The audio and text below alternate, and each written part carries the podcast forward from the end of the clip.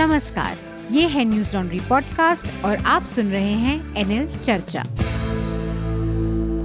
नमस्कार, मैं हूं अतुल चौरसिया। आपका खर्चा आपकी चर्चा हफ्ता दर हफ्ता हम एक बार फिर से लेकर आए हैं न्यूज लॉन्ड्री का हिंदी पॉडकास्ट एनएल चर्चा। चर्चा में आज हमारे साथ एक खास मेहमान है, हमारे साथ जगदीप छोकर हैं। अपने आप में एक इंस्टीट्यूशन है और उनका एक अपना इंस्टीट्यूशन है जिसने बहुत बड़े काम किए हैं पारदर्शिता के मामले में, चुनावी पारदर्शिता के मामले में। वो हमारे साथ हैं, एसोसिएशन ऑफ डेमोक्रेटिक रिफॉर्म के संस्थापक सदस्य रहे हैं। जगदीप सर, आपका बहुत बहुत स्वागत। धन्यवाद अतुल जी, मैं आपकी कार्यक्रम बड़े ध्यान से सुनता हूँ, खासतौर पर टिप्पणी। Thank you sir. और इसके अलावा हमारे साथ हमारे न्यूज लॉन्ड्री के दो साथी, हमारे एसोसिएट एडिटर मेघनाद हैं और हमारे साथ हमारे सह संपादक शार्दुल कात्यायन भी हैं। मेघनाद और शार्दुल, आप दोनों का भी चर्चा के इस अंक में बहुत बहुत स्वागत है। Thank you Atul sir. Sir आप कैसे हैं? वैसे अभी अभी माहौल क्या चल रहा है आपके आसपास? बड़ी मतलब पूरे शहर में, पूरे देश की हालत सबके सामने है, तो वो चीज मेरे अगल बगल ऐसा रिफ्लेक्ट हो रही है। मेरे साथ एक छोटी सी ये दिक्कत हो गई कि मैं आ, मेरी पत्नी और बच्चे ये लोग घर चले गए थे बनारस लॉकडाउन शुरू होने से दो तीन दिन चार दिन पहले, ऐसे ही। तो मैं पूरी तरह से अकेला था। ये हफ्ते भर का प्लान था कि मैं अकेले देख लूंगा और उसके बाद इसी बीच में दिल्ली में लॉकडाउन हो गया। और त्रासदी ये है कि चारों तरफ मेरे हर दिन एक तो लोगों की कॉल्स आ रही हैं हेल्प के लिए, ऑक्सीजन के लिए, ये वो, और मेरे अगल बगल पिछले चार पांच दिनों में लोगों की डेथ भी हुई है। तो बड़ी ट्रेजेडी। एक बच्चा पैंतीस साल का जिसके दो बच्चे हैं, मैं जानता हूँ पर्सनली, हमारे बच्चे बेटे के साथ खेलना उठना बैठना था, उसकी डेथ हो गई। तो वो तरह के अजीब अजीब से बहुत वाकये हो रहे हैं और पूरे देश की यही हालत है। मतलब इतनी असहाय घूम रहा है। मेरे भी यहाँ पर मतलब एक तो एम्बुलेंस का, हमारे यहाँ पे बाजू में एक हॉस्पिटल भी है, वहाँ पर एम्बुलेंस के इतने कॉन्स्टेंटली सायरन्स की आवाज़ आती है। और एक आ, मैंने टेस्टिंग करवाई मैक्स हॉस्पिटल से, तो उनकी एक गाड़ी आती है जो नीचे पार्क हो जाती है और फिर वो आपकी टेस्टिंग करते और चले जाती है। तो मेरे यहाँ पे तीन दिन से वो यहीं पे पार्क है, मतलब इधर ही, मतलब इतने डिमांड आ रहे हैं टेस्टिंग के एक्सेट्रा, तो लोग बाहर आके ये वैन से टेस्ट करवा रहे हैं। तो मतलब हालत तो खराब है ही, और काफी फोन भी आ रहे हैं, काफी लोगों की मदद चाहिए ये वो। शार्दुल से भी हमारी बात हो रही थी, शार्दुल बता रहे थे इनके परिवार में बहुत सारे लोगों की तबीयत खराब है। मैं जगदीप सर से जानना चाहूंगा एक बार, आप लोगों ने वैक्सीनेशन करा दिया सर? नहीं अतुल जी, देखिए ऐसा यहाँ भी, मैं सेकेंड फ्लोर पे रहता हूँ और हमारे ग्राउंड फ्लोर पे भी एक सर्जन को हो चुका है। अरे, और आस पड़ोस का तो कोई कहने का ही बुरा हाल है। मैं आपको क्या बताऊं। और मेरे आ, मेरे दोस्त, मेरे रिश्तेदार पूरे हिंदुस्तान में रहते हैं और हर तरह से रोज दिन में, अब तो मेरे ख्याल में दिन में दो फोन तो आ ही जाते हैं कि भाई फलाने ढंग के नहीं रहे। और अब तो फोन जब बजता है तो डर लगता है कि क्या खबर आएगी। कई बार हम हमारे अंदर एक ऐसी चीज आ जाती है कि मुंह चुराने की नौबत आती है कि यार ये फोन ना उठाऊं तो शायद कुछ अच्छा हो जाए। लगता है इतना डर बैठ गया है कि उधर से हाँ, नहीं तो अगर उस पर नो नंबर हो तो भी प्रॉब्लम, अननोन हो तो और भी ज्यादा प्रॉब्लम और भी डर। तो हालात तो भाई क्या कहा जाए, तो मेरे पास तो इसके लिए शब्द नहीं है कि जो हो रहा है ऐसा। मतलब कभी किसी ने देखा नहीं, किसी ने वो सौ साल डेढ़ सौ साल पहले, लोग कहते हैं सौ साल पहले की त्रासदी एक आई थी इस तरह की। स्पेनिश फ्लू एक हुआ था और एक दफा प्लेग भी हुआ था, लेकिन वो किसी ने देखा नहीं। तो अब मेरे जैसे लोग, मैं तो समझता हूँ यार मैं छहत्तर छिहत्तर साल का हो गया, मुझे क्या जरूरत थी ये सब देखने की। हम ये सोचते सोचते मर जाते कि भाई हमारा देश बड़ा बड़ा अच्छा है ये वो फलाना, और अब ये सोचते सोचते मरेंगे कि यहाँ तो सत्यानाश हो गया। ठीक बात। तो मेघनाद, मैं चाहूंगा एक बार जो हमारे श्रोता हैं, एक बार उनको आप इस हफ्ते के जो घटनाक्रम है, उनकी सुर्खियां हैं, उनके बारे में जानकारी देते, फिर मोटी मोटा हमारी बातचीत का दायरा कोविड और इलेक्शन का जो माहौल है उसके इर्द गिर्द रहेगा, क्योंकि जगदीप सर हमारे साथ हैं तो उनके अनुभव और उसके जो काम काज है उसको हम लोग आज विस्तार से जानने और समझने की कोशिश करेंगे इस अंक में। जी, कोविड के फिगर्स बोले जाए तो अभी तीन पॉइंट सात लाख से ज्यादा फ्रेश इन्फेक्शंस अभी रिपोर्ट हो गए हैं और तीन हज़ार छह सौ से ज्यादा डेथ्स पिछले चौबीस आवर्स में हुई है हुए हैं। और आ, मैं बताना चाहूँगा श्रोताओं को कि हम रिकॉर्ड कर रहे हैं अप्रैल तीस तारीख है आज की, और ग्यारह बजे रिकॉर्ड कर रहे हैं, तो आ, कल की यानी कि थर्सडे की ये ये फिगर्स हैं। एक हफ्ते में इंडिया में बाईस लाख से ज़्यादा कोविड केसेस ऐड हो गए हैं और डेथ रेट जो है वो एटी नाइन परसेंट हो चुकी है अभी, वो, वो एटी नाइन परसेंट से ज्यादा हो चुकी है। तो आ, काफी जगह से ये भी रिपोर्ट आ रहा था अतुल सर की डेथ के फिगर्स छुपाए जा रहे हैं, हमने भी रिपोर्ट किया था, शार्दुल ने एक्चुअली एक रिपोर्ट किया मध्य प्रदेश से, तो उसी को लेकर ये रिवील हुआ है कि दिल्ली में भी ये वाकया हो रहा है। सिविक रिकॉर्ड्स बताते हैं कि हजार से ज्यादा जो कोविड डेथ्स हुए हैं वो गायब हो चुके हैं रिकॉर्ड से। अतुल सर इस पे एक एक थोड़ा सा हम इस पे एक छोटा सा डिस्कशन भी कर सकते हैं अभी कि क्या ये हर शहर में हो रहा होगा या फिर क्या ये कुछ सिलेक्टिव स्टेट्स में हो रहा होगा या फिर कुछ अदर अलग हद से, मतलब समझ में नहीं आ रहा है कुछ। जैसे ये आंकड़ों में हेरफेर की कहानियां कई जगहों से आ रही हैं सामने, मसलन गुजरात में है, बहुत साफ साफ दिख रहा है, वहां से खबरें आ रही हैं। उत्तर प्रदेश में बहुत बुरे हालात बताए जा रहे हैं, जैसे तौर पर जो हमारे सूत्र हैं उनसे मेरी बहुत सारे लोगों से बात हुई, बहुत छोटी छोटी जो जगह हैं वहां पर उनका कहना है कि जो ये ये मैनुअल देखी हुई और लोगों से ग्राउंड पर से आई हुई खबरें हैं कि वहां पर पर डे, जैसे सपोज एक जिला है आजमगढ़ आपका, तो वहां पर तीन दिन पहले जो सरकार ने कोविड का आंकड़ा जारी किया पूरे जिले में तीन मौतों का जारी किया, लेकिन वहां पर एक छोटा सा स्मशान घाट है जहां पर लोग जाते हैं, मतलब ट्रेडिशनल पारंपरिक रूप से पुराना वो है, दो नदियों का छोटा सा संगम है, उस इला वहां के जो जो संचालक हैं, जो वहां पे डोम होते हैं, जो उनका ये कहना है कि उनके यहाँ per day on an average हमेशा औसतन पांच से छह डेड बॉडीज आती थी दिन भर। आज उनका कहना है कि पचास से ऊपर डेड बॉडीज आती हैं, पचास पचास पचास डेड बॉडीज किसी किसी दिन आ जाती हैं। अब ये उनका कहना है, तो ये इनपुट्स छोटी जगहों से आ रहे हैं। इसका मतलब है कि सरकार इन चीज आंकड़ों इन मौतों को दर्ज नहीं कर रही है। अब अगर हम ये नहीं कह सकते कि वो कोविड से, क्योंकि सरकार ने टेस्ट नहीं कराया या फिर कोविड प्रोटोकॉल के तहत उनका अंतिम संस्कार नहीं हो रहा है, लेकिन लोग मर रहे हैं और एक्सेप्शनली नंबर्स बढ़े दिख रहे हैं। तो ये बताता है कि कहीं ना कहीं कुछ न कुछ तो गड़बड़ हो रही है, और ये वायरस दूसरी वेव में बहुत घातक है, बहुत लेथल हो चुका है, और सरकार उसको पूरी तरह से मुंह मोड़ के बैठी है, एक तरह से दिख, ऐसा दिख रहा है। ना आप टेस्टिंग करवा रहे हैं, ना आपके पास मेडिकल फैसिलिटीज है, ना आप उनको दर्ज कर रहे हैं, तो बाद में भी हमारे पास कोई आंकड़े नहीं रहेंगे अगर सरकार ने इनको दर्ज नहीं किया तो। और ये केवल आजमगढ़ से नहीं है, मैं आपको बता सकता हूँ मेरे जानकारों में। हाँ, मैं तो एक उदाहरण दिया बस। जी जी वो नहीं, वो तो यही तो वो, इतनी सारी जगह से खबरें आ रही हैं। उत्तर प्रदेश में कल कल परसों में मैं आपको बताता हूँ, आगरा, सहारनपुर, पिलखुआ, मेरी बात हुई गोंडा, ये सब जगह यही चल रहा है। और इतने बेशर्मी से ये लोग मना कर दे रहे हैं कि बस छोड़िए, खैर सरकार की सीमाएं खैर उजागर हो चुकी हैं, तो उसमें हम सरकार की भूमिकाओं पे अब तो क्या ही बात करें। हमारी मेरे ख्याल से जो आंकड़े छिपाए जा रहे हैं ये एक चिंता का विषय है। ऑक्सीजन नहीं है देश में, इसकी इसकी बात होनी चाहिए कि उन लोगों से इस इसके लिए अकाउंटेबल बनाने की जो बात है। हमारे यहाँ सबसे बड़ी दिक्कत जो है कि इसी की अकाउंटेबिलिटी नहीं तय होती, इतनी बड़े बड़ी त्रासदियां होती हैं और एक के बाद दूसरी होती है, क्योंकि अकाउंटेबिलिटी कहीं फिक्स नहीं तय नहीं होती है। पुलवामा जैसा अटैक हो जाएगा, उसकी अकाउंटेबिलिटी तय नहीं होती कि आखिर कैसे इतने सारा इतना विस्फोटक आ जाता है, या उसकी कोई प्रॉपर जांच तक नहीं होती। इतने सारे लोग मर रहे हैं, अगर ऑक्सीजन नहीं है तो किसकी जिम्मेदारी थी, अगर बेड्स नहीं बनाए गए तो किसकी जिम्मेदारी थी। अल्टीमेटली कहीं ना कहीं जाके बात ठहरनी चाहिए, इसको अंग्रेजी में कहते हैं समवेयर बक स्टॉप्स समवेयर। वो चीज जो है वो पूरी तरह से अभी मिसिंग दिख रही है सरकार के स्तर पे।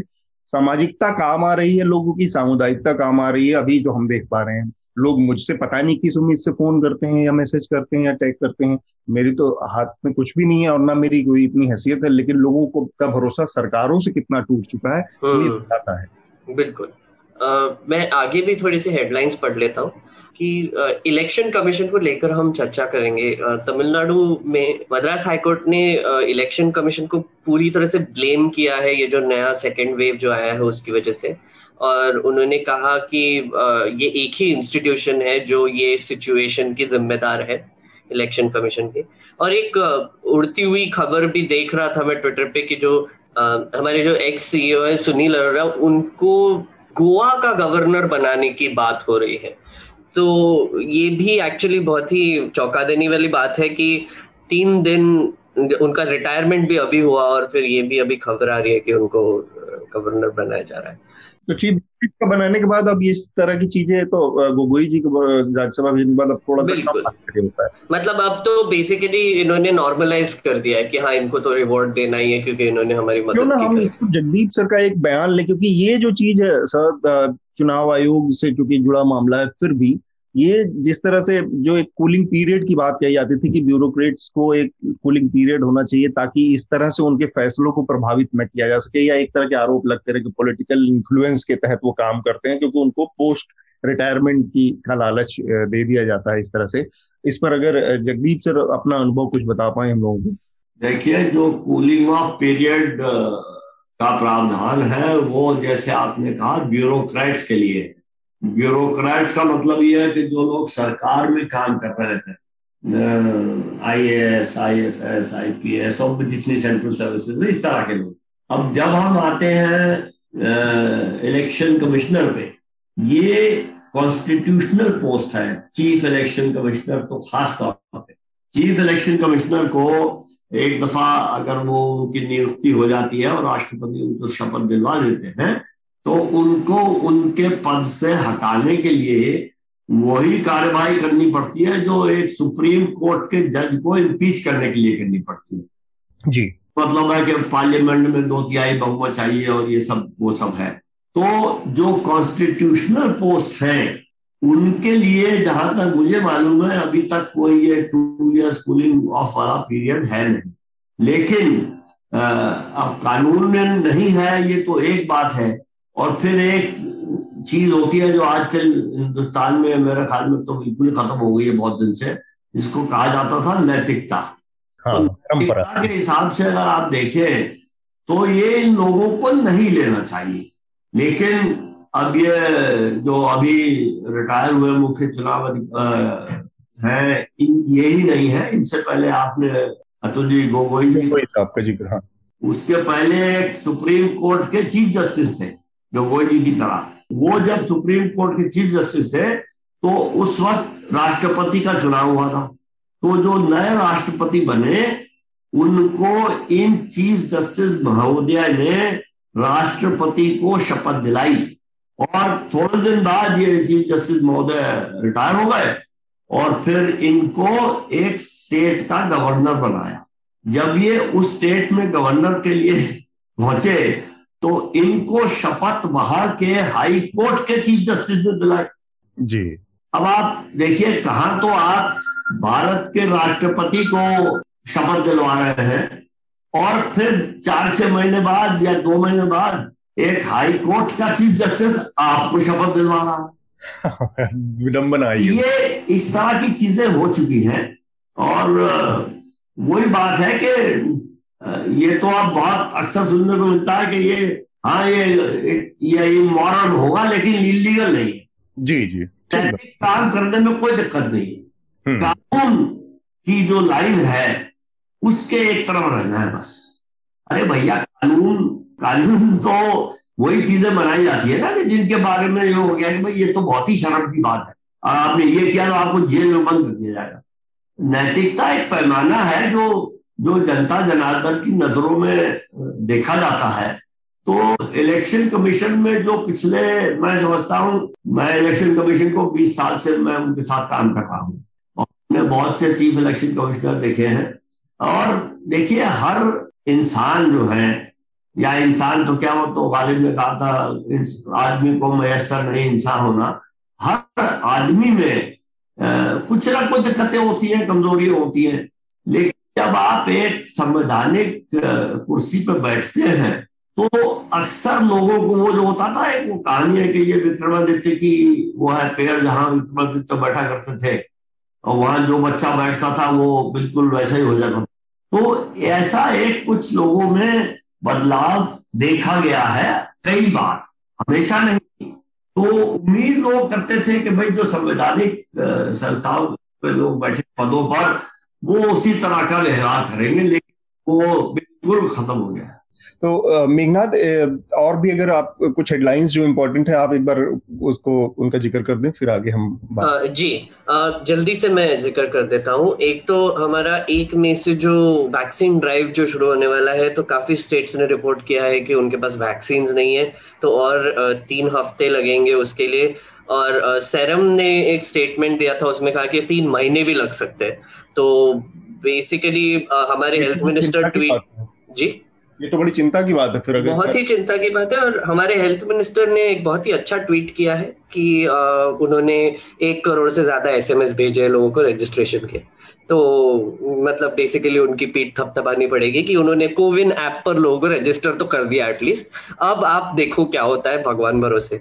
तो ये एक है। और ऊपर से यूनाइटेड स्टेट्स ने रॉ मटेरियल्स देने के लिए अग्री कर लिया है वैक्सीन के लिए, uh, जो मांग थी हमारी वो पूरी होने वाली है। और ऊपर से उन्होंने काफी और भी एड uh, भेजने की uh, बात चल रही है।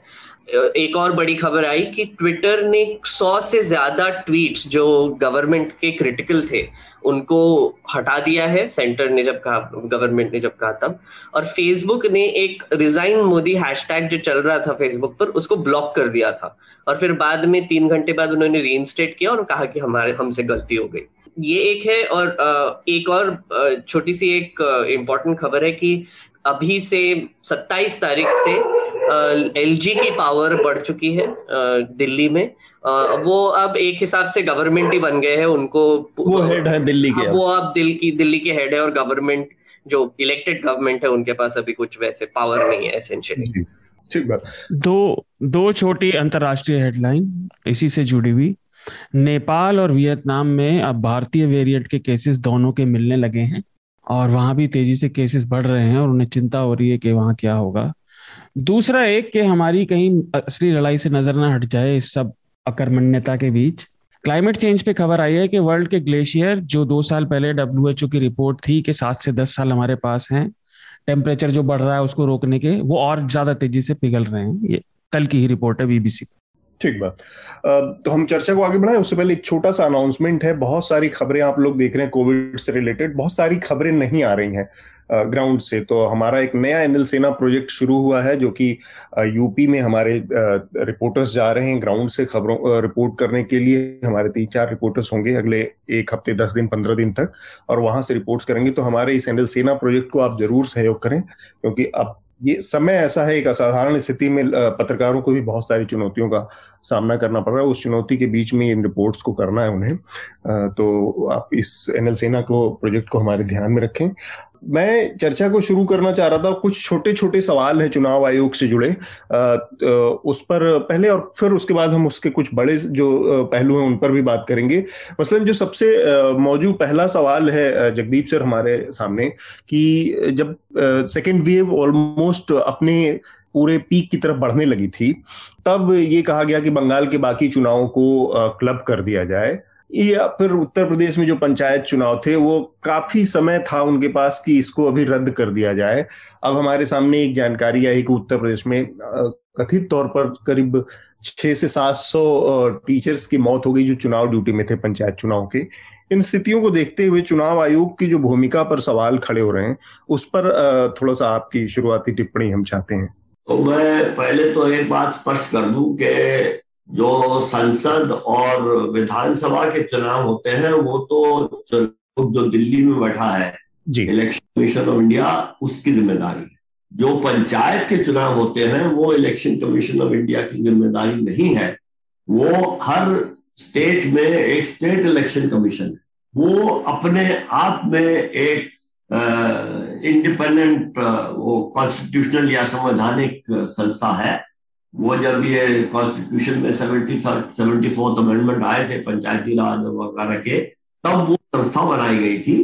तो पंचायत के चुनाव करना तो उनका वो है, क्या कहते हैं, उनकी जिम्मेवारी है, लेकिन ये स्टेट वाली और जो है ये इलेक्शन कमीशन। एक बात जो कलकत्ता जो बंगाल में हुआ और जो बाकी जगह भी हुआ, ये देखिए दूसरा दौर आने का जब पता लगा और इसका नुकसान होने लगा, तब ये कहना कि दो फेज या चार फेज को इकट्ठा कर दो वो सही है अपने आप में, लेकिन सोचने की बात यह है कि सवाल ये पहले पैदा हुआ कि आपने बंगाल में आठ चरणों में मतदान क्यों किया गया।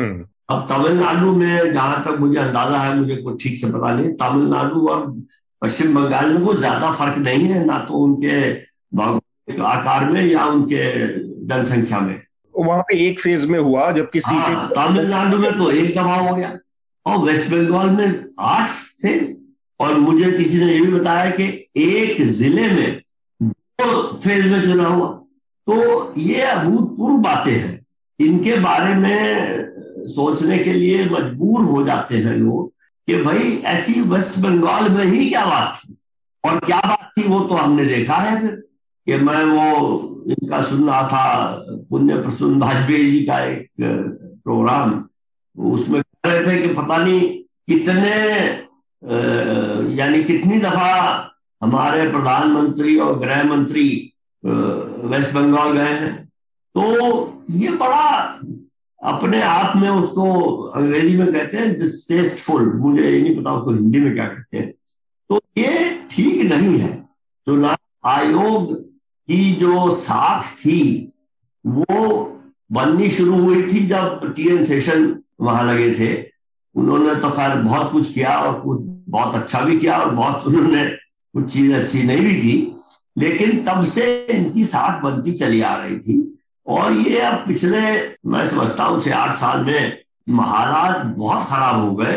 अब तो चुनाव आयोग को लोग कुछ भी नहीं समझते। जी ठीक बात।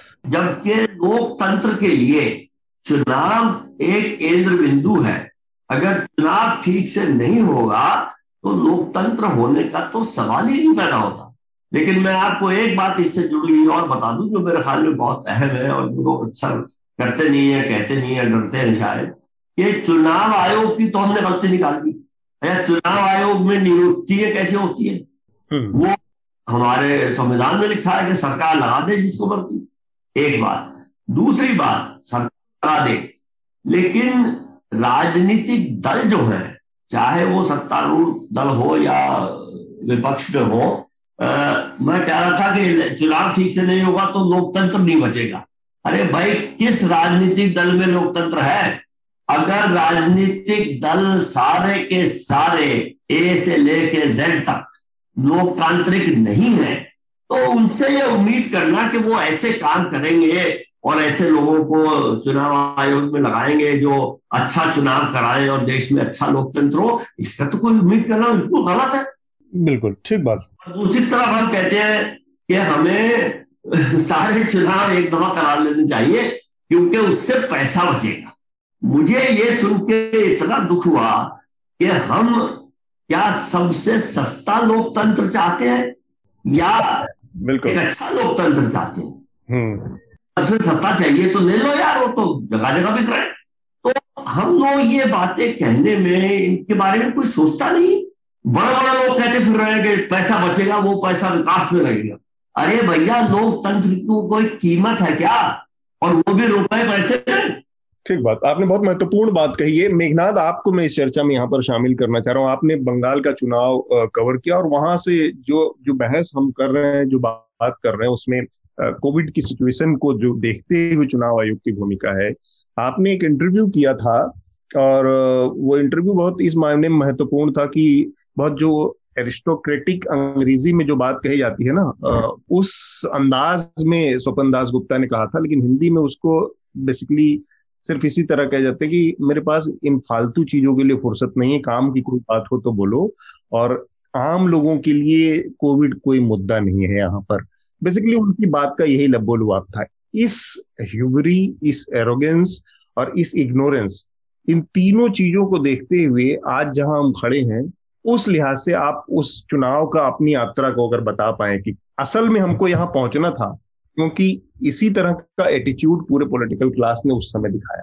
बिल्कुल, मैंने एक्चुअली वो जो इंटरव्यू किया था उसमें उन्होंने, मैं स्वपन दास गुप्ता से यही पूछ रहा था कि वो तारकेश्वर में एक रैली हुई थी मोदी जी की अप्रैल बिगिनिंग में ही, वहाँ पर मैं उनको इंटरव्यू करने गया था तो मैंने पूछा कि केसेस बढ़ रहे हैं, सेकेंड वेव आ रहा है, दिख रहा है रोज केसेस बढ़ रहे हैं, तो इस समय में रैली करना अच्छी बात है, मतलब क्या करना चाहिए इसके बारे में। तो उन्होंने एकदम एरोगेंटली कहा कि आपका नोबल मैसेज जो है वो आप विलेजेस में जाके बोलिए, किसी को फर्क नहीं पड़ता।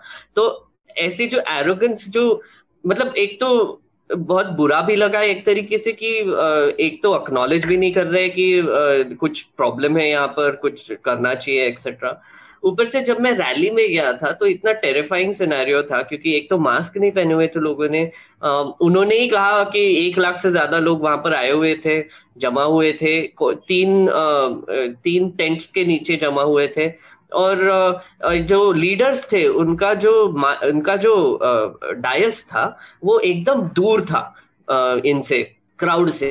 तो मतलब एक तरीके से ऐसे लग रहा था कि लीडर्स खुद को प्रोटेक्ट कर रहे हैं, मास्क पहन के सोशल डिस्टेंसिंग करके स्टेज पे बैठे हुए, पर बाकी के लोगों के लिए उनको कोई फर्क नहीं पड़ता, बाकी के लोग मरे मारे कुछ भी करे।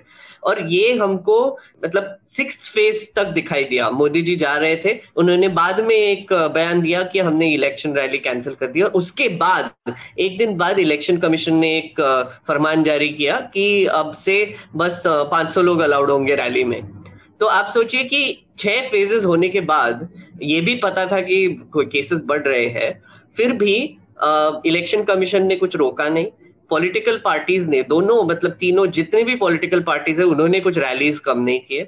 Uh, मैंने uh, एक सीनियर पॉलिटिकल लीडर को कॉल किया था टीएमसी के, इसी के बारे में बात करने के लिए, वो रिकॉर्ड पे आने से मना कर रहे थे।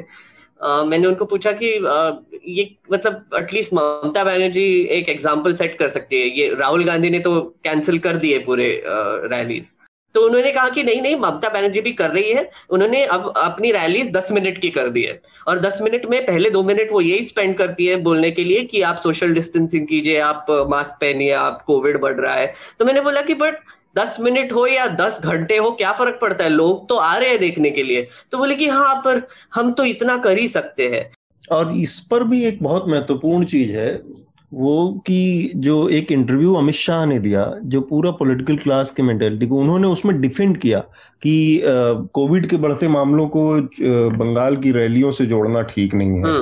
वो नाविका कुमार का जो इंटरव्यू, नाविका कुमार को इंटरव्यू दिया। सिर्फ वही नहीं, एक वो हेमंत बिस्वा शर्मा ने भी कहा था, कहाँ है कोरोना, कोई कोरोना नहीं है। तो एक एक्चुअली हमने कल एक हमारा एक आर्टिकल भी पब्लिश होगा इस पर कि कौन से कौन से लीडर्स ने क्या क्या स्टेटमेंट्स किए हैं इस कोरोना काल के समय में जो कि इर्रिस्पॉन्सिबल थे।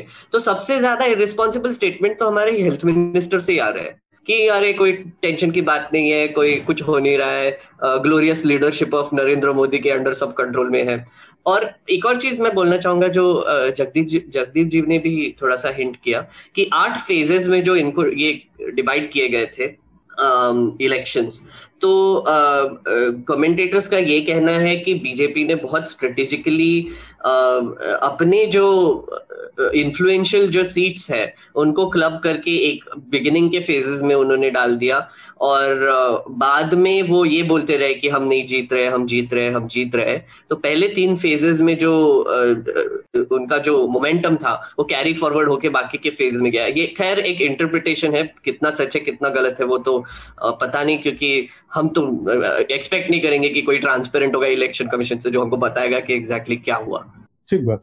शार्दुल, हम आपसे भी जानना चाहेंगे, आप लगातार इसको कवर कर रहे हो रहे हैं कि किस तरह से पॉलिटिकल क्लास बिहेव कर रहा है। आ, हमारे सामने आ, जब हम पा रहे हैं कि स्थितियां लगातार बेकाबू होती जा रही थी, फिर भी पॉलिटिकल क्लास उसकी तरफ से अनदेखी, और आज हमें तर्क दिया जाता है कि लोगों को बताया जाता है कि ये तो बहुत असाधारण स्थिति है, इसमें कोई सरकार क्या कर सकती है क्योंकि इसकी गति बहुत तेज है। लेकिन पीछे के जब हम कारनामे देखते हैं, कामकाज देखते हैं, तैयारियों का स्तर देखते हैं, तो हमें लगता है कि नहीं, ये केवल इतना सा मसला नहीं है, इसमें वास्तव में हम इस इस इस चीज से बच सकते थे। मसलन हमने मास वैक्सीनेशन नहीं किया, हमने तैयारियां नहीं की, हमने ऑक्सीजन और तमाम उपाय नहीं किए। तो पॉलिटिकल क्लास की इस जो पूरी पूरी अनदेखी है, गैर जवाबदेही है, लापरवाही है, उस पर मैं आपकी टिप्पणी जानना चाहूंगा। देखिए, राजनीतिक दल क्या कर रहे हैं ये हम सबके सामने है अब। जैसे मेघनाथ ने कहा, स्वपन दास गुप्ता अच्छे खासे पढ़े लिखे व्यक्ति हैं, गोल्ड प्लेटेड इंस्टीट्यूशन से पढ़े हुए हैं, लेकिन जनता के लिए उनके मन में कोई करुणा नहीं है। और इन सब में, इन सभी नेताओं में से किसी के भी मन में कोई नहीं है। जो आठ फेज वाली बात हो रही है, मैं उस बात से मना नहीं करता, देखिए मैं उसके बारे में ज्ञान नहीं रखता, पर एक टेक्निकल बात मैं जरूर बता देता हूँ कि सात फेज का चुनाव पहले भी हुआ है बंगाल में। वहां पे जो राजनीतिक हिंसा है, इन फेज के बढ़ाए जाने का वो भी एक कारण था। लेकिन हाँ, इस बार सब चीज में घालमेल लग रहा है, क्योंकि हर तरफ आपको एक पैटर्न दिखाई दे रहा है। वो पैटर्न क्या है? सरकार केवल झूठ ही नहीं बोल रही, सरकार ही नहीं, जो संवैधानिक पदों पर बैठे मंत्री हैं जिन्होंने शपथ ली है वो भी झूठ बोल रहे हैं। और झूठ ही नहीं बोल रहे, जो लोग एक दूसरे की मदद कर रहे हैं वो उनके भी पीछे पड़ रहे हैं, पर हम उस पर बाद में आएंगे। एक बात और जो जगदीप जी ने कही थी कि हमारे यहाँ चुनाव सुधार की बात होती क्यों नहीं, वो होती इसलिए नहीं क्योंकि ये अपने आप में एक पैरेलल चल रही अर्थव्यवस्था है। जितनी मेरी समझ है उसके हिसाब से ये अर्थव्यवस्था शराब भी खरीदती है अवैध, ये पैसे भी बांटती है, ये पीछे अपने गुर्गे भी चलाती है, ये प्रिंटिंग प्रेस भी चलाती है पार्टियों की। ये जो चुनाव में खर्चा होता है ये कौन करता है? यही तो लोग करते हैं। ठीक है। एक चीज और जो मैं जरूर कहना चाह रहा था कि किसी भी राजनीतिक दल से, वो जिसे आप निकृष्ट से निकृष्ट अपनी सोच के हिसाब से मानते हो, वो सबके लिए अलग हो सकता है। कम से कम ये तो एक्सपेक्ट करा ही जाता है कि वो अपने कार्यकर्ताओं का तो ध्यान रख लेगा।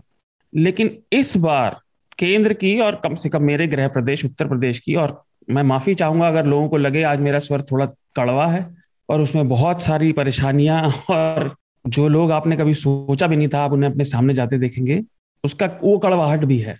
और मैं बता देता हूँ, उत्तर प्रदेश में भारतीय जनता पार्टी की सरकार है, हर जगह भाजपा यही तो प्रचार करती है कि हम डबल इंजन की सरकार चलाएंगे। इनके प्रचार का एक यही तो है कि केंद्र में मोदी जी हैं, यहाँ पे आप भी हमें रख लो, आपका काम फटाफट होगा। अभी भारतीय जनता पार्टी, हम सब ने देखा, मेघनाथ ने तो खासतौर पर देखा होगा कि खूब अरविंद केजरीवाल के खिलाफ प्रचार कर रहे थे। मैं अरविंद केजरीवाल का समर्थक नहीं, मुझे कोई फर्क नहीं पड़ता, लेकिन उन्होंने आठ लिए थे पीएम केयर्स फंड में जो ऑक्सीजन प्लांट्स के लिए अलॉट हुए थे, और उनकी खूब बुराई हो रही थी कि एक लगा। लखनऊ का क्या हाल था, उत्तर प्रदेश का, उन्होंने चौदह का लिया, दो सौ करोड़ से ऊपर इसके लिए निकाले गए थे, एक प्लांट लगा एसपीएम हॉस्पिटल में जहां तक मुझे याद है लखनऊ में, और वो बंद पड़ा है। इनके अपने कार्यकर्ता मन रहे हैं, मतलब आयरनी देखिए आप, विडंबना देखिए। मोहनलालगंज के सांसद भाजपा धरने पर बैठने गए, लखनऊ के विधायक की मृत्यु हो गई, प्रदेश प्रवक्ता मनोज मिश्र की मृत्यु हो गई। इन्हें अपने कार्यकर्ताओं से भी मतलब नहीं है। और रही बात जो संवैधानिक पदों पर बैठे लोग हैं जो अब इनसे घुल मिल रहे हैं, तो देखिए प्रशासकों, मैं तो ये सवाल ही पूछना चाहता हूं जगदीप जी को, आपको पता होगा, प्रशासकों और प्रशासन की पहली जिम्मेदारी क्या है? चुनाव कराना। चुनाव ठीक है, केंद्र है, लोगों की जान से ज्यादा कीमती है चुनाव, आप उन्हें अलग अलग भी करा सकते थे। अभी अमेरिका का चुनाव हुआ जिसमें एक तो वो साढ़ा संतरा था जिसने कोई बात नहीं मानी, और दूसरा है एक पार्टी, आपको पसंद हो या ना हो, लेकिन उन्होंने एक भी बार कोविड प्रोटोकॉल नहीं तोड़ी। मानव संवेदना जिनके अंदर नहीं है उनसे हम क्या एक्सपेक्ट कर सकते हैं? आंखों के सामने जलती हुई चिताओं को जो मना कर दे वो कैसा मुख्यमंत्री, कैसा प्रधानमंत्री? शार्दुल, एक सॉरी एक छोटा सा ऑब्जर्वेशन था कि आपने जो कहा कि एम्पैथी जो है लोगों में नहीं है, मतलब एसेंशियली पॉलिटिकल पार्टीज में नहीं है, पर मुझे अभी ऐसे लगने लगा है कि लोगों को भी ये एक्सपेक्टेड ही नहीं है अभी Uh, कि एसेंशियली पॉलिटिकल पार्टीज एम्पैथी से कुछ पेश आएंगी या फिर कुछ uh, नहीं, नहीं, uh, मैं कह रहा था अपने कार्यकर्ताओं के लिए भी नहीं है। वही ना मैं बोल रहा हूँ कि एसेंशियली uh, अब लोगों में भी इतना नॉर्मलाइज हो गया है ना कि पॉलिटिकल पार्टीज तो पावर में आने के लिए कुछ भी करेंगी और लोग उसको डिफेंड भी करेंगे। वो वो एक बहुत, मतलब उनके जो कट्टर सपोर्टर्स है वो अभी भी, मैं एक जिस छोटा सा एक वाकया बताना चाहूंगा, मेरे ही फैमिली में कुछ लोग हैं वो अभी भी सोचते हैं कि कोरोना एक होक्स है और ये ऑपोजिशन ने खड़ा किया इतना बड़ा हवा है, क्योंकि दो तारीख को जो रिजल्ट आएंगे वो आ, इनके खिलाफ आने वाले, बीजेपी जीतने वाली है तो ऑपोजिशन का और इन्फ्लुएंस कम होने वाला है, इसलिए वो ये कोरोना का हवा उठा रहे, और दो तारीख के बाद कुछ कोरोना रहेगा ही नहीं, मीडिया भूल जाएगी। तो कोई इलाज नहीं है, ये इस तरह की जो फेक न्यूज है या फिर प्रोपेगेंडा है या व्हाट्सएप में इस तरह की चीजें फैलाई, ये बहुत बहुत परवेसिव है, और ये मुझे लगता है ये बहुत ही चिंता की बात है कि इतने टॉक्सिक लेवल तक चला गया। जैसे शार्दुल ने कहा कि संवेदनशीलता से कुछ पेश नहीं आते पॉलिटिकल पार्टीज, मुझे लगता है कि उनसे अब एक्सपेक्टेशंस भी नहीं है लोगों के। ठीक बात। इसका एक और पहलू है, उस पर भी हम जाते हैं, क्योंकि राजनीतिक वर्ग की तो एक बात हुई, मद्रास हाईकोर्ट ने एक बयान दिया कि चुनाव आयोग के ऊपर मर्डर का चार्ज लगाया जा सक लगाया जाना चाहिए इस अनदेखी के ऊपर। तो ये एक बहुत ही एक्सेप्शनल कमेंट है, एक तरह की, मतलब नॉर्मल परिस्थितियों में इस तरह के बयान की या इस तरह के कमेंट की उम्मीद नहीं की जाती है कि इतना कड़ा रुख कोई अदालत एक संवैधानिक संस्था एक संवैधानिक संस्था दूसरी संवैधानिक संस्था के ऊपर उठाए, जैसा कि मद्रास हाईकोर्ट ने किया। तो पॉलिटिकल मास्टर्स के जो इशारे पर एक हद से ज्यादा जो चले जाने की कवायद है, मसलन आप एक स्टेट में तमाम, आपको अंदाजा भी है कि इसको लोग समझते हैं, लोग जानते हैं और आपकी बदनामी होगी, फिर भी आप एक एक राज्य में आठ चरणों का चुनाव करवाते हैं क्योंकि आपके पॉलिटिकल मास्टर्स के इशारे पर काम कर। तो ये जो कमेंट है उसके लिहाज से अगर जगदीप सर कुछ बता पाए हमें कि चुनाव आयोग की जो स्थिति है वो कितनी ज्यादा, हालांकि आपने शुरुआत में बताया कि राजनीतिक वर्ग ही उसको तय करता है कौन होगा चुनाव आयोग, फिर भी संविधान संविधान ने उसको एक अधिकार तो दिया ही है जिसका इस्तेमाल करके टी एन सेशन ने कुछ अच्छे काम किए। तो अब वो चीज, वो स्पाइन नहीं दिख रही है, या फिर ये केवल संस्थान कुछ भी हो, इंस्टीट्यूशन के राइट्स कुछ भी हो, व्यक्ति दर व्यक्ति ही काम करता है, किसी आदमी के अंदर स्पाइन हो सकता है, बाकी लोग बिना स्पाइन के भी काम कर सकते हैं। देखिए अतुल जी, अब आपने ये बात कही है तो सुन लीजिए थोड़ी देर जी, इंस्टीट्यूशन में स्पाइन क्यों नहीं है। ये देश में चर्चा हो रही बहुत दिनों से कि इंस्टीट्यूशनल कोलैप्स हो गया है, हमारी जो संस्थाएं हैं वो ठीक से काम नहीं कर रही, और संस्थाओं में आजकल चुनाव आयोग के पीछे पड़े हैं लोग। वो तो सही है, मैं चुनाव आयोग के हक में तो नहीं बोल रहा, लेकिन सबसे बड़ी और सबसे महत्वपूर्ण इंस्टीट्यूशन कौन सी है देश में, मैं तो कहूंगा राष्ट्रपति की इंस्टीट्यूशन जी। उसके बाद दूसरी, उसका क्या हाल है वो तो आप लोग जानते हैं, मुझे बताने की जरूरत नहीं और श्रोता भी जानते हैं। दूसरी है संसद एज एन इंस्टीट्यूशन स्टार्टेड, वो उसका फेल होना शुरू हुआ था दो हज़ार बारह में। मैंने उस वक्त एक लेख लिखा था जिसका टाइटल था डेलीगेशन ऑफ पार्लियामेंट जी। मैंने कहा था कि इससे तो आपको कंटेम्प्ट फॉर ऑल हो जाएगा, मैंने कहा हो जाए तो हो जाए। तो संसद की उस जमाने में दो हज़ार बारह में संसद में जो विपक्ष के नेता थे उन्होंने कहा कि हमने वो शाम अनाउंसमेंट कर देते थे कि हमने फैसला किया कि कल हम नहीं चलने देंगे। मेरे हिसाब से ये कहना कि हम संसद को नहीं चलने देंगे और फिर ना चलने देना, ये वो ट्रीजन को पता नहीं हिंदी में शायद देशद्रोह कहते हैं, राजद्रोह जी, राजद्रोह, मेरे ख्याल में ये ट्रीजन है। लेकिन जैसा अभी मेरे नाम कह रहे थे या शायद शाहरुख कहते, मैं भूल गया, कि अब लोगों को इसमें कोई बुरा नहीं लगता है। तो लोगों का जो ये जो टॉलरेंस लेवल है इसको ग्रेजुअली ठीक किया गया है। वो एक मेंढक की कहानी शायद आप लोग जानते होंगे कि मेंढक को आप ठंडे पानी में डाल दीजिए और उस पानी को गर्म करते रहिए, वो मेंढक की जो स्किन है, उसकी जो त्वचा में एक ये प्रॉपर्टी है कि वो टेम्परेचर से एडजस्ट कर सकती है, तो एडजस्ट करती रहेगी करती रहेगी और यहाँ तक के टेम्परेचर इतना हो जाएगा कि वो मर जाएगा लेकिन वो निकलेगा नहीं। तो धीरे धीरे धीरे वो ये जो कहा ना नॉर्मल हो जाता है। अब एक दिन एक बंदा मरा हमारे मोहल्ले में, तो भाई बड़ा बंदा मर गया, अब रोज दस बंदे मरने लगे तो बात नॉर्मल हो जाएगी।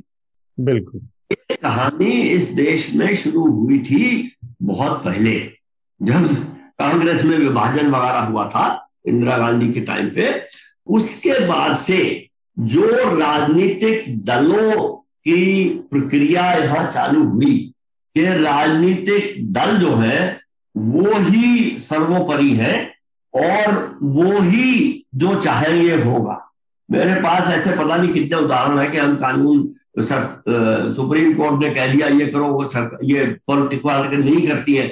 हम लोग सरकार को तो दोष दे रहे हैं, वो सही है, लेकिन हमें सरकारों को दोष नहीं देना चाहिए। सरकार एक वो इंस्टीट्यूशन है जो पॉलिटिकल एस्टेब्लिशमेंट से थोड़ी सी इंडिपेंडेंट हो सकती है, क्योंकि सरकार तो रहती है ना, सत्तारूढ़ दल आए और जाए, सरकार तो रहेगी। तो हमारे देश में दिक्कत ये सत्तारूढ़ दलों की है और ये सब दलों में है, एक भी दल इससे बचा नहीं है। मैं तो बीस साल से देख देख के दुखी हो गया हूं। और कोई भी दल, सबसे बड़ी इनकी जो वो है मेरे ख्याल में ये जो ईवीएम के पीछे पड़े हुए सब लोगों ने झूठ बोला है अपने टाइम पे। आजकल सत्तारूढ़ दल है, उसके एक नेता ने तो किताब लिख दी थी दो हजार नौ में। हाँ, हाँ उसके प्रधानमंत्री ने उसका फॉरवर्ड भी लिखा। तो ये अपना फायदा देखने के लिए देश का सत्यानाश करने के बारे में बिल्कुल नहीं सोचते। तो कई बात ले भैया, जनता तो देश ही खत्म हो जाएगा, जनता क्या करेगी? ठीक बात, इसी का एक और पहलू है। हाँ, नहीं मैं कह रहा हूँ कि ये जो एक हो गया है कि अच्छा उसके पास उसके बाद बढ़िया स्थिति हो गई है, इलेक्टोरल बॉन्ड आ गए। इलेक्टोरल बॉन्ड में एक सबसे बड़ी खूबी यह है कि अगर सत्तारूढ़ सरकार या सत्तारूढ़ दल चाहे तो वो सारे विपक्षी पार्टियों का चंदा का टूटी बंद कर सकता है, कोई एक रुपया नहीं जाएगा। तो इसको हम ये कह सकते हैं कि सरकार ने इलेक्टोरल बॉन्ड के जरिए भ्रष्टाचार को संस्थानिक रूप दे दिया। अरे यार ये तो सैकड़ों दफा कह चुका है, इसके बाद क्या फायदा? कहने का मतलब ये ये ये नहीं लोग समझते कि संवैधानिक रूप दे दिया भ्रष्टाचार को। आई एम सॉरी, मैं आपसे जरा जी जी बात कर रहा हूं, लेकिन उसका ये है कि आप सत्तारूढ़ दल को ही पैसे मिलेंगे और किसी को नहीं मिलेगा, नहीं मिलेगा। ठीक, तो राजनीतिक दलों का ही ये खेल है। और इस इलेक्टोरल बॉन्ड में भी एक राजनीतिक दल ने बाद में पिटीशन दायर की सुप्रीम कोर्ट ने और किसी ने कुछ नहीं किया। तो देश की दिक्कत अगर मेरे ख्याल से कोई है सबसे बड़ी, वो राजनीतिक दलों का लोकतांत्रिक ना होना है। अगर लोकतांत्रिक तरीके से तो चुनावों में उम्मीदवार भी लोकतांत्रिक तरीके से चुने जाए तो ये नहीं होगा जो हो रहा है। वो बहुत लंबी कहानी है, उसमें वैसे आप प्रोग्राम कर लीजिएगा, लेकिन दिक्कत है कि राजनीतिक दल जब तक लोकतांत्रिक नहीं होंगे इस देश का सुधार नहीं होगा। तो इसका एक और पहलू है मेघनाद और शार्दुल, मैं चाह रहा हूं अगर आप उस पर रखें कि हम देख पा रहे हैं इस पूरे अराजकता में, त्रासदी में अलग अलग हाईकोर्ट्स बड़े तल्ख स्टैंड ले रहे हैं और निर्देश दे रहे हैं। चाहे मद्रास हाईकोर्ट की बात हो, दिल्ली हाईकोर्ट की बात हो, इलाहाबाद हाईकोर्ट की बात हो या फिर कलकत्ता हाईकोर्ट, अलग अलग हाईकोर्ट। पॉलिटिकल क्लास एक तरह से एब्सेंट हो गया है, एग्जीक्यूटिव पूरी तरह से एब्सेंट दिख रहा है। तो मैं ये जानना चाह रहा हूँ कि ये एक अब कुछ लोगों के लिए ये बहुत अच्छी स्थिति लग सकती है कि वाह वाह वाह वाह कोई तो एक्टिव रोल निभा रहा है, लेकिन ये असल में चिंता की बात होनी चाहिए हमारे लिए कि जुडिशरी इस तरह का प्रोएक्टिव रोल निभा रही है सिटीजनरी के मामले में। मुझे लगता है आपने बिल्कुल सही कहा कि एसेंशियली ये जो काम जो अभी जुडिशरी कर रही है, और जु, जुडिशरी कर क्या रही है, वो कोऑर्डिनेशन का काम कर रही है। अगर आप इलेक्शन कमीशन के खिलाफ जो रिमार्क्स है वो आप अगर ठीक है उनको थोड़ा साइड में रख दें, पर अगर आप सुप्रीम कोर्ट देखेंगे, दिल्ली हाई कोर्ट देखेंगे या फिर जो भी हाई कोर्ट्स है, वो कोशिश क्या कर रहे हैं कि लोगों को ऑक्सीजन मिलना चाहिए, लोगों को हॉस्पिटल के बेड्स मिलने चाहिए, लोगों को ये, तो वो एक कोऑर्डिनेशन एजेंसी की तरह काम करने लगी है। वो सेंटर को बुलाती है, वो स्टेट को बुलाती है, वो वेंडर्स को बुलाती है और वो बोलती है कि अच्छा बताओ मामला क्या है, हम सॉल्व करेंगे। एसेंशियली वो यही काम कर रहे हैं सब हाई कोर्ट्स। अब सुप्रीम कोर्ट भी वही काम कर रही है। तो आप सोचिए कि इस हद तक आगे है कि एक कोर्ट को बोलना पड़ता है कि आप लोग एक टेबल पे आइए और बात कीजिए, सॉल्व कर लीजिए। तो ये तो बाय डिफॉल्ट होना चाहिए था। ये तो बाय डिफॉल्ट सेंटर ने जो, जैसे मोदी जी हमारे चीफ मिनिस्टर की मीटिंग करते हैं, वो केजरीवाल केजरीवाल ने वो लाइव टेलीकास्ट भी कर दिया उसको, उसमें तो यही होना चाहिए ना। उसमें तो एक्चुअली ये जो कॉल है ना, मुझे लगता है जो पीएम और सीएम के बीच में, वो परपेचुअली चलता रहना चाहिए। मतलब अभी जो क्राइसिस सिचुएशन है उसमें एक जूम विंडो ओपन ही रहनी चाहिए जिसमें प्राइम मिनिस्टर का ऑफिस कॉन्स्टेंटली चीफ मिनिस्टर के ऑफिस के साथ कोऑर्डिनेशन कर रहा है। ऐसा कुछ हो नहीं रहा है। जब प्राइम मिनिस्टर बोलते हैं तभी चीफ मिनिस्टर आके उनको रिपोर्ट देते हैं और फिर खत्म हो जाता है। तो आप सोचिए कि इतनी एनार्की की सिचुएशन हो गई है कि गवर्नमेंट एब्सेंट है और क्लूलेस भी है। मतलब उनको जो गवर्नमेंट मशीनरी उनके पास है उसका कैसे इस्तेमाल करना है ये क्राइसिस सॉल्व करने के लिए, वो भी पता नहीं है। एक और मैं चीज बताना चाहूंगा, आप सिद्धार्थ नाम के एक एक्टर है साउथ के जो रंग दे बसंती में थे, हाँ, हाँ। उन्होंने कल एक ट्वीट किया कि आ, उनका फोन नंबर लीक हो गया है सोशल मीडिया पे और उनको और उनके फैमिली को चौबीस घंटे में पांच सौ से ज्यादा थ्रेट, रेप, डेथ कॉल्स आए हैं। आप सोचिए कि ये, और उन्होंने बोला कि ये बीजेपी के, तमिलनाडु के बीजेपी के कुछ लोग उन्होंने आइडेंटिफाई किए, उन्होंने ये सब मोबिलाइज किया। तो आप सोचिए कि इतना बड़ा आईटी सेल जो ये अमित मालविया चलाते हैं, जो स्टेट लेवल पे चलता है, सब प्रशंसा करते हैं कि अरे कितनी अच्छी मशीनरी बनाई है आपने, इंफॉर्मेशन एकदम ग्राउंड तक पहुंच जाती है। इसको यूज ये लोग अपने एसओएस कॉल्स आंसर करने के लिए या फिर रिसोर्सेस रीडायरेक्ट करने के लिए क्यों नहीं कर रहे हैं? आप सोचिए कि कैसी मंशा है ये लोगों की कि आप इसको प्रायोरिटी समझते हैं कि एक एक्टर को आप कॉल कर करके डेथ थ्रेट्स देंगे, पर ये उनकी मंशा नहीं है कि आप कॉल कर करके लोगों को मदद करेंगे, एक कॉल सेंटर चलाएंगे। जैसे श्रीनिवास बी वी करके एक यूजर है, उन्होंने मुझे लगता है नरेंद्र मोदी से ज्यादा मदद की होगी लोगों की।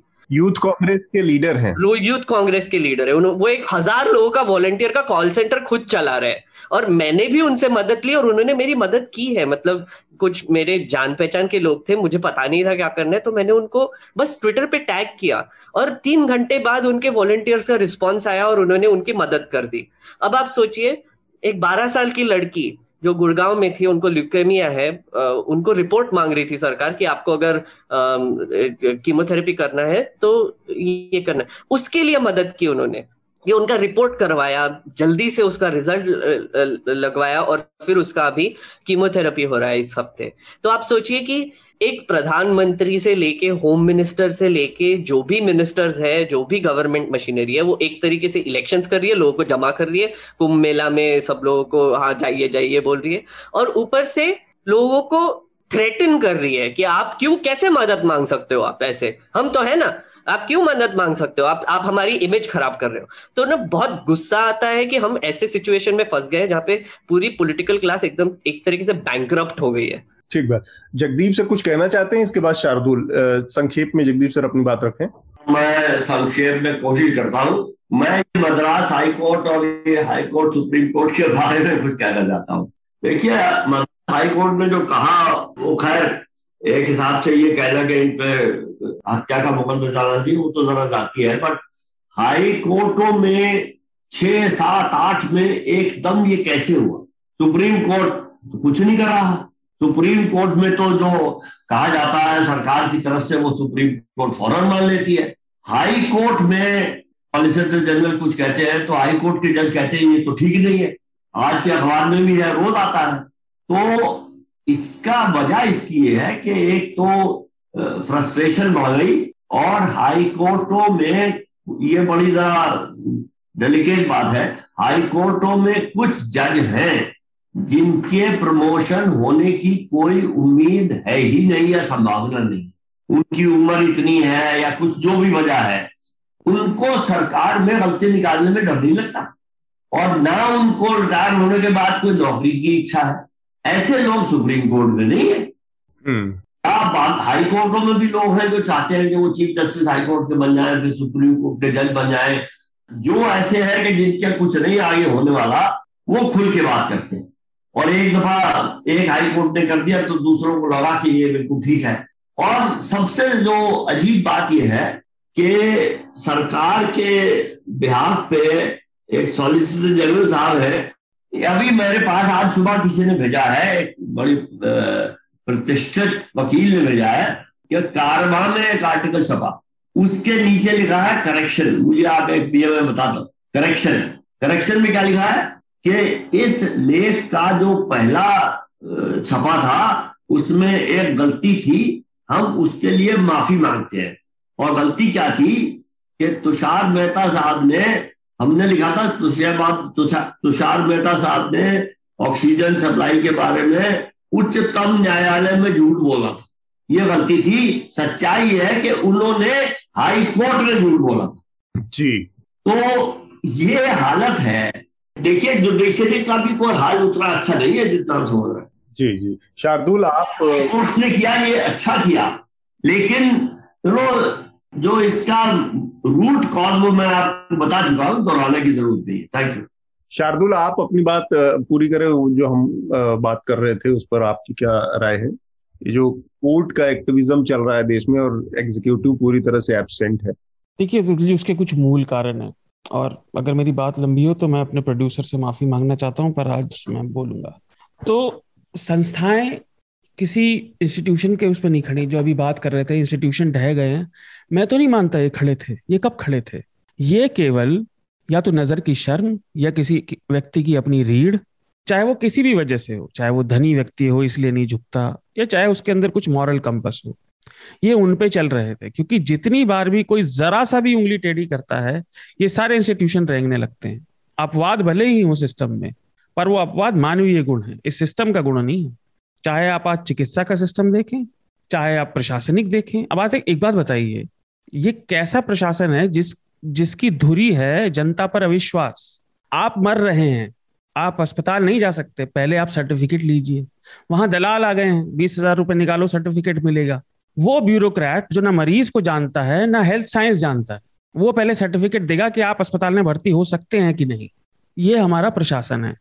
इसका होने का कारण कारण बहुत सारे हैं, लेकिन जगदीप की बात सही है कि राजनीतिक दलों के हाथ में, चाहे वो घूम के आई हो, सारी पावर आ गई है और वो उसका इस्तेमाल कर रहे हैं। आप मूर्खता देखिए, एक प्रदेश का मुख्यमंत्री कहता है कि कोविड से कुछ नहीं होगा। उत्तराखंड की मैं बात कर रहा हूँ, मोदी जी ने विजय पाली, उसे खुद कोविड हो गया और अब देश का हाल देखिए और उसके प्रदेश का देखिए। कोई अकाउंटेबिलिटी है उसकी? नहीं है। उसकी अकाउंटेबिलिटी इसलिए नहीं है क्योंकि वो मोदी जी के तलवे चाटता है। खैर, राजनीति की बात, राजनीति की धुरी कपट है और बेशर्म है। पहले भी कुछ बहुत अच्छे नहीं थे, पर कम से कम उनमें नजर की शर्म तो थी, कुछ अपने लिए इज्जत थी, इनमें तो वो भी नहीं है। मेरे ख्याल से इस पर काफी हमने चर्चा कर ली। एक और छोटा सा विषय, एक, एक बात कह लूं अतुल जी, ये अभी जो शरदुल ने कहा बहुत बढ़िया कहा कि इनको अपनी इज्जत नहीं है।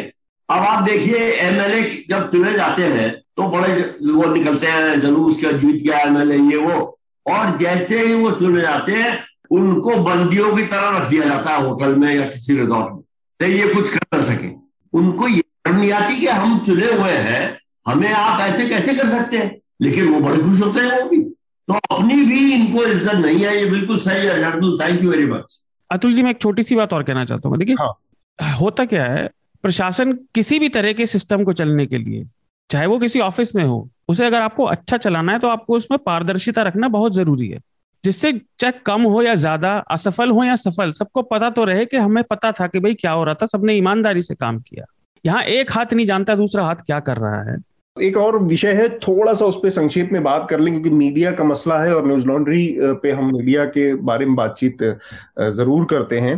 तो हमने देखा पिछले हफ्ते लगातार जिस तरह का मिसमैनेजमेंट, जिस तरह की अराजकता फैली हुई है पूरे देश के मेडिकल सिस्टम में और लोगों की मौतें हो रही हैं, तो मीडिया कई बार, मतलब भारत का मीडिया पिछले छह सात सालों में अपनी दुर्दशा के लिए बदनाम हो चुका है, उस पूरी तरह से एक्सपोज हो चुका है, उसकी उसने कोई आवरण भी नहीं बना रखा है, उसने उसके उसके अंदर की सांप्रदायिकता पूरी तरह से बाहर आ चुकी है, उसका सरकार का पैर तलवे चाटने की जो, जो उसकी छवि है वो पूरी तरह से उजागर हो चुकी है। इसके बावजूद जब इस तरह की स्थिति आई तब भी हमारे मीडिया ने कोई बहुत जबरदस्त काम नहीं किया, खासकर जो टेलीविजन और हिंदी मीडिया की हम बात कर रहे हैं उसने कोई ऐसा काम नहीं किया, एक दैनिक भास्कर को छोड़कर, जिसकी रिपोर्टिंग्स अभी भी ग्राउंड की तस्वीरें दिखा रही है।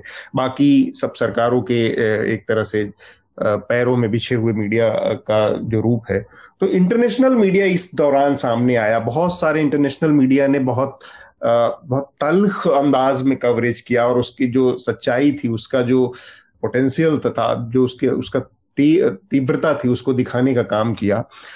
द गार्डियन में छपा, वॉशिंगटन पोस्ट में छपा, न्यूयॉर्क टाइम्स में छपा, ऑस्ट्रेलिया का एक न्यूज़पेपर है द ऑस्ट्रेलियन, उसमें छपा और एडिटोरियल लिखे गए तल्ख कि किस तरह से भारत की सरकार पूरी तरह से फेल हुई है। नरेंद्र मोदी का पूरा का पूरा ये जो छवि प्रबंधन का खेल है, जिसमें जमीन पर एक्चुअल काम कम और अपनी छवि को बनाए रखने का पूरा वो खेल था, वो पूरी तरह से एक्सपोज हुआ।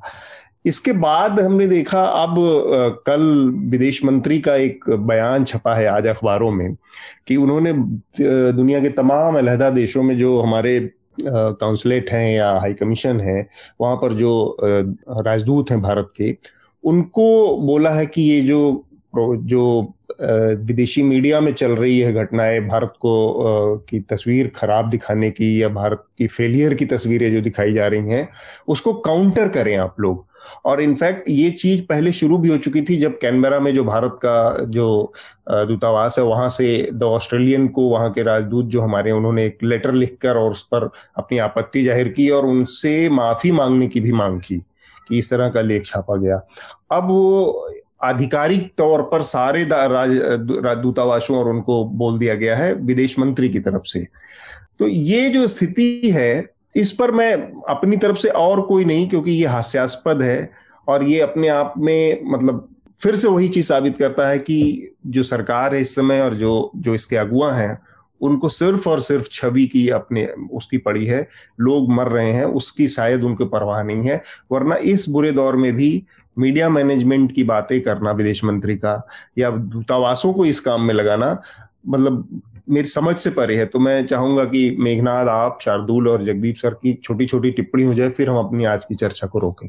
मीडिया के बारे में तो एसेंशियली मुझे एक्चुअली ऐसे लग रहा है अभी कि हाईलाइट करना चाहिए कि कौन से कौन से मीडिया अच्छा भी काम कर रही है, क्योंकि कुछ कुछ हद तक जैसे लल्लनटॉप जैसे एक यूट्यूब चैनल है, आपको पता ही होगा, वो उनकी एक रिपोर्टर है स्वाति, वो काफी अच्छा काम कर रही है। अभी वो शमशान घाट में जाके लोगों से बात करके हॉस्पिटल का हालत दिखा रही है, वो भी एक अच्छी तरह से रिपोर्टिंग कर रहे हैं। और आप सोचिए कि ये इंडिया टुडे ग्रुप का डिजिटल आर्म है। अगर आप सोच, मैं वही सोच रहा था कि अगर इनकी रिपोर्ट्स आप टीवी पे दिखाना शुरू कर दे, इंडिया टुडे, आज तक पे, तो क्या होगा। और दिखाते क्यों नहीं है, मुझे वो, वो भी समझ में नहीं आता कि एक तरीके से वो इतनी अच्छी रिपोर्टिंग कर रहे हैं, अपने ही ग्रुप के रिपोर्टर है, और वो टीवी चैनल तक क्यों नहीं पहुंचती है। ये ये एक बहुत बड़ा सवाल है, वो मुझे पूछना भी था। और एक चीज है कि बीबीसी बीबीसी की योगिता लिमे जो है वो भी काफी अच्छे रिपोर्ट्स कर रही है ग्राउंड से। काफी फॉरेन जर्नलिस्ट भी आ गए हैं यहाँ पे, सीएनएन से लेके स्काई जो यूके का नेटवर्क है वो भी है, डीडब्ल्यू के लोग भी है, वो भी यहाँ से अब रिपोर्ट कर रहे हैं। तो एक तरीके से ये इतना बड़ा क्राइसिस हो गया है कि पूरी दुनिया की नजर अब इंडिया पर है। और ये इसीलिए नहीं कि इंडिया के लोगों को इतना सहना पड़ रहा है, पर उनको ये भी पता है कि एक बहुत बड़ा खतरा है पूरा दुनिया के लिए। ये ऐसे तो नहीं रहेगा कि ये इंडिया में ही कंटेन्ड रहेगा वायरस। जो म्यूटेशन हो रहा है, जो हमको पता भी नहीं कितना म्यूटेशन हो गया है, अभी कौन सा स्ट्रेन कहाँ पर पहुंच गया है, वो दुनिया के कोई भी कोने तक कभी पहुंच सकता है। इंडिया में इतने लोग हैं तो कहाँ से कहाँ तक पहुंच जाएगा। जैसे नेपाल में भी एक स्पाइक हुआ है, अभी नेपाल में भी केसेस बढ़ रहे हैं। तो वो भी जो कुंभ मेला गए थे जो पिलग्रिम्स, वो वापस जाके वहां पे भी अभी स्प्रेड करने लगे। तो आप सोचिए कि फॉरेन मीडिया का हम पे इतना अटेंशन क्यों है, क्योंकि ये हमारे लिए ही खतरा नहीं है, पूरी दुनिया के लिए खतरा बन रहा है अभी। तो इस इस सिचुएशन में जब फॉरेन मीडिया भी रिपोर्ट कर रही है, जब कुछ कुछ अच्छे रिपोर्ट्स कर रहे हैं, और हमारे भी रिपोर्टर्स अभी यूपी में हैं, शार्दुल ने भी एक रिपोर्ट किया है जो ग्राउंड से किया था। तो ऐसे ऐसे सिचुएशन में आप सोचिए कि कितने कैसे हमारी मीडिया किस हद तक टूट चुकी है कि आ, फिर भी टीवी चैनल्स पर आपको, जैसे दूरदर्शन भी देख ले तो दूरदर्शन में तो ऐसे है कि आयुष ने एक रिपोर्ट किया है कि कुछ कुछ प्रॉब्लम ही नहीं है इंडिया में। उन्होंने बगदाद में कुछ मौतें हुए उसके बारे में बात किया, हॉस्पिटल, कोविड हॉस्पिटल में, पर हमारे यहाँ पे जो मौतें हुई उस पर बात ही नहीं किया।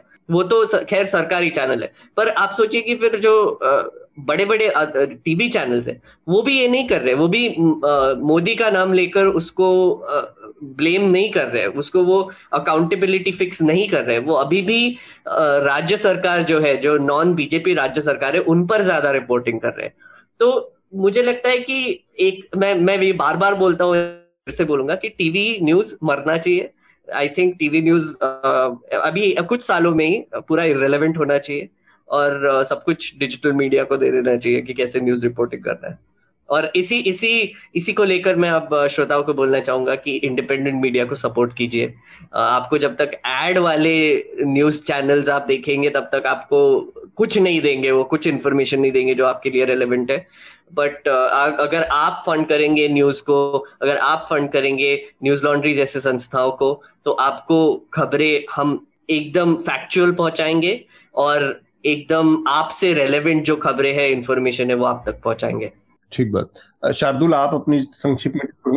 मैं मेघनाथ को धन्यवाद कहूंगा, वो शायद मेरा मुझे थोड़ा काम डाउन करने की कोशिश कर रहा है। मैंने ये दो लॉकडाउन कोविड के बीच में मैं थोड़ी देर को घर से निकल पाया और मैंने एक रिपोर्ट करी, तो थैंक यू मुझे दो बार मेंशन करने के लिए। अतुल जी, आपकी वाली बात का मैं जवाब देता हूँ और जो मेघनाथ ने पूछी उस पर भी मैं जरा सा बोलूंगा। एक छोटी सी बात, लेकिन हम अभी उत्तर प्रदेश की बात कर रहे थे। उत्तर प्रदेश के महान प्रशासक का ऑक्सीजन से पुराना नाता है।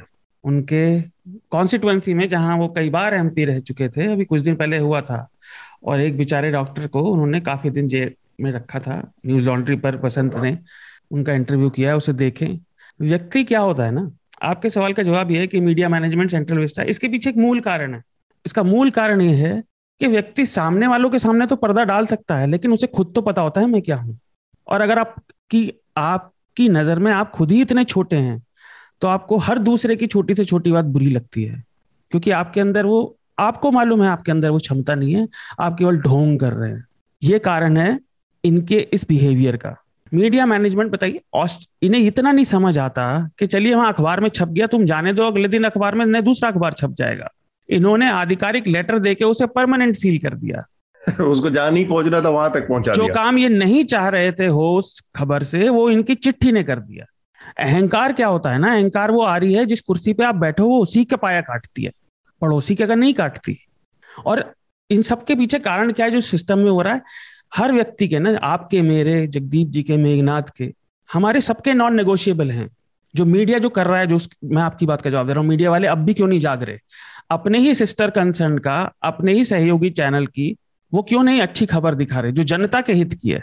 क्योंकि उनका नॉन नेगोशिएबल जनता का हित या अपने प्रति इंटेग्रिटी, ईमानदारी नहीं है ना, जिसे हम आत्मा कहते हैं, कुछ लोग संवेदना कहते हैं, आप जिस मर्जी से कहिए, लेकिन असल में उसका कारण यह है कि उनका नॉन नेगोशिएबल है पैसा।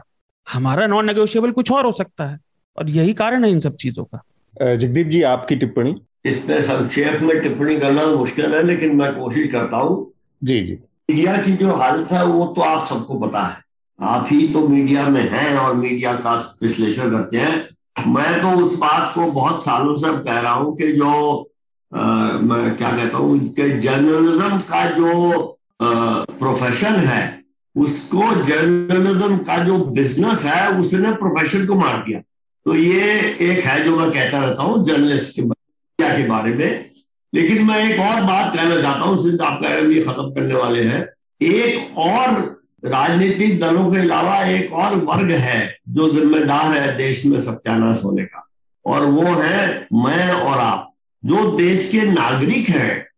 देश के नागरिक की ये भूल गए हैं कि उनकी क्या जिम्मेदारी है कोई। हर आदमी उस सिस्टम को ब्लेम कर रहा है, इसको ब्लेम कर रहा है। ये लंबी कहानी है, लेकिन मैं एक दफा झारखंड में पत्थलगढ़ी के गांव में गया था। वहां एक अनपढ़ नौजवान ने मुझे कहा, ये मैंने पूछा ये क्या है, उसने कहा इस पर संविधान का पांचवें अनुच्छेद के प्रावधान लिखे हुए। मैंने कहा ये कब लगाए? कह लूंगा पिछले साल लगाए थे। मैंने कहा संविधान तो सत्तर साल से चल रहा है, ये पिछले साल क्या हुआ? तो ये नवयुवक मुझे कहता है कि सत्तर साल से संविधान हमसे छिपा के रखा गया था। hmm. हमारे देश के नागरिक, और मैं जब ये कह रहा हूं, मैं बड़ी जिम्मेदारी से कह रहा हूं कि मैंने ये बात अमीर से अमीर, गरीब से गरीब, बड़े से बड़े अफसर, नॉर्मल आदमी, बच्चे, बूढ़े, नौजवान, सबसे पूछ चुका हूं मैं। एक मेरा टेडएक्स पे वीडियो भी है, where does government come from.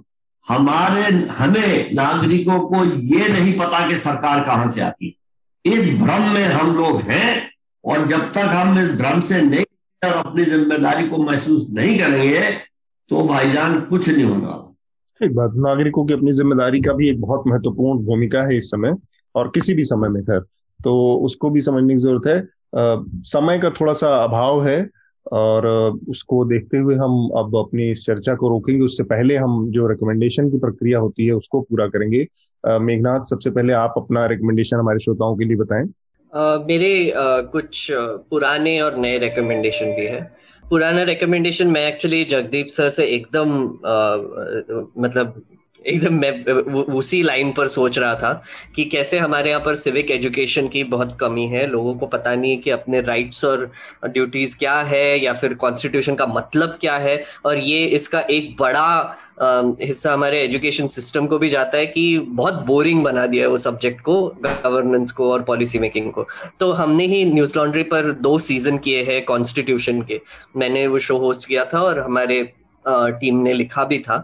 इसमें हमने दो सीजन्स में पूरा आपको समझाया है कि डेमोक्रेसी कैसे काम करती है, और हमने इसको एक मजाकिया टोन में बताने की कोशिश की है ताकि आप रिलेट भी कर पाए थोड़ा सा, वो एक मैं देना चाहूँगा। और दूसरा है, मैंने एक पॉडकास्ट किया था आईवीएम के लिए, हाउ टू सिटीजन नाम का, जिस पर मैंने कॉमेडियंस को पैनल पे बुलाकर एट स्टैंडर्ड की सिविक्स बुक हमने साथ में पढ़ी थी पूरी दस एपिसोड में, तो वो भी मैं एक रेकमेंड करना चाहूँगा। थोड़ी थोड़ा सेल्फ प्रमोशन कर रहा हूँ पर रेलेवेंट है इसलिए बोल रहा हूँ। और दूसरी मैं कुछ रिपोर्ट्स बोलना चाहूँगा। आकांक्षा ने काफ़ी अच्छे रिपोर्ट्स किए हैं न्यूज़ लॉन्ड्री के लिए, बसंत ने भी काफ़ी अच्छे रिपोर्ट्स किए हैं दिल्ली से, अभी वो यूपी जा रहे हैं तो वहाँ से भी काफ़ी वीडियो रिपोर्ट्स आने वाले हैं, वो भी ज़रूर देखिए, हमारे यूट्यूब चैनल पर है। मैंने एक रिपोर्ट किया था अभी परसों, उसमें हमने एक स्टैंडिंग कमेटी का एक रिपोर्ट आया था नवंबर में, उसमें इन्होंने सेकेंड वेव प्रेडिक्ट की थी, ऑक्सीजन की शॉर्टेज प्रेडिक्ट की थी, मेडिसिन की शॉर्टेज प्रेडिक्ट की थी और सॉल्यूशंस भी दिए थे। नवंबर की बात है पिछले साल की। वो आपको, अगर आप वो रिपोर्ट पढ़ेंगे तो आपको लगेगा कि अरे यार इनको तो पता है क्या होने वाला है।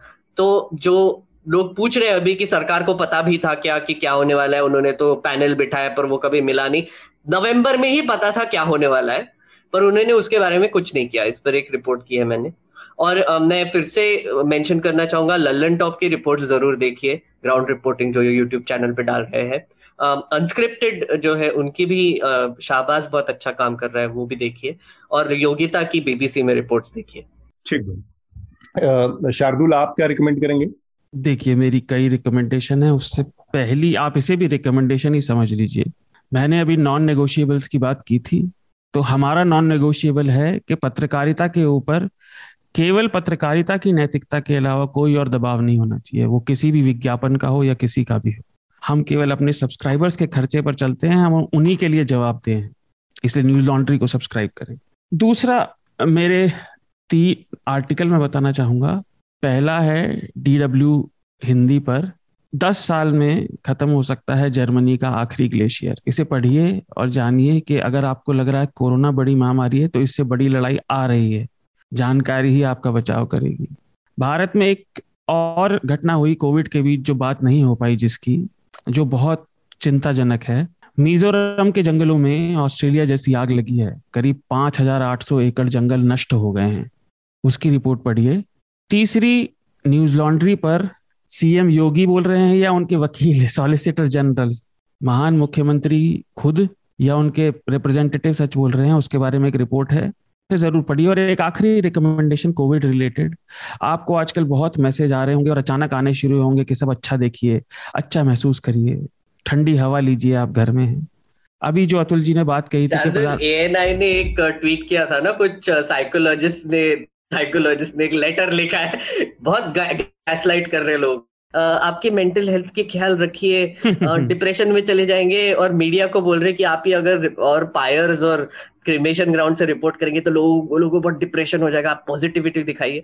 बहुत गैसलाइटिंग चालू है अभी। उसका कारण क्या है ना, जैसे अभी अतुल जी ने बात की थी, प्रधानमंत्री बगदाद पे बोलते, यहाँ नहीं बोलते।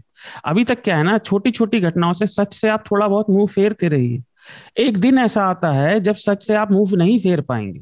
आज हमारे देश में वो हो रहा है, वही है, आपको सिखा रहे हैं कि अपने पड़ोसी की, अपने मित्र की, अपने जानने वालों की पीड़ा से मुंह मोड़िए।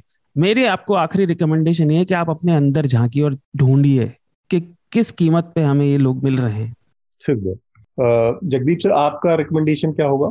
देखिए, पहली बात तो मैं रिकमेंडेशन करने से घबराता हूँ, फिर भी कुछ तो कुछ तो करना, मैं समझता हूँ कि लोगों को उनके अंदर से निकलनी चाहिए आवाज, और ये जरूरत के क्या उनको चाहिए। सिंपल सी रिकमेंडेशन है कि ये न्यूज लॉन्ड्री तो खैर है ही, वायर, स्क्रोल, कैरावान और रवीश कुमार का वो जो है प्राइम टाइम, ये जनता को देखना चाहिए।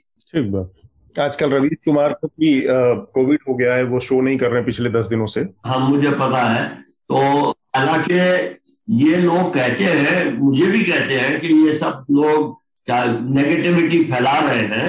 अरे क्या नेगेटिविटी और पॉजिटिविटी एक ही जगह है, लेकिन एक चीज का नाम है सच्चाई, वो तो आप पता नहीं कहाँ गई। जैसे नैतिकता भी नहीं है, सच्चाई भी नहीं है। तो भैया अगर आपको देख आप दस जगह देखिए, पचास जगह देखिए, तो अपना मन बनाइए, किसी और के कहने पे मत जाइए। आप खुद फैसला कीजिए क्या सही है क्या गलत है। अगर आप में वो शक्ति है और वो शक्ति नहीं है तो वो शक्ति पैदा कीजिए। जी हाँ, ठीक बात। नागरिक का धर्म।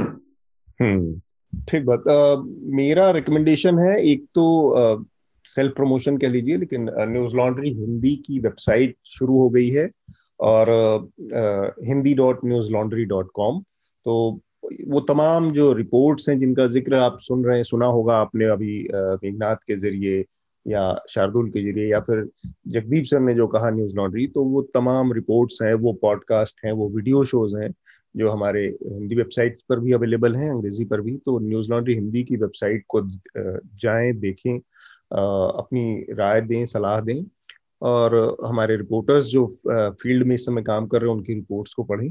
इस हफ्ते मेरा यही रिकमेंडेशन है आप सभी लोगों का। जगदीप सर, मेघनाथ, शार्दुल, बहुत बहुत शुक्रिया चर्चा के इस अंक में शामिल होने के लिए। धन्यवाद, धन्यवाद। और आप सब ख्याल रखिए, आपका ख्याल रखिए, घर से मत निकलिए और मास्क पहनिए प्लीज।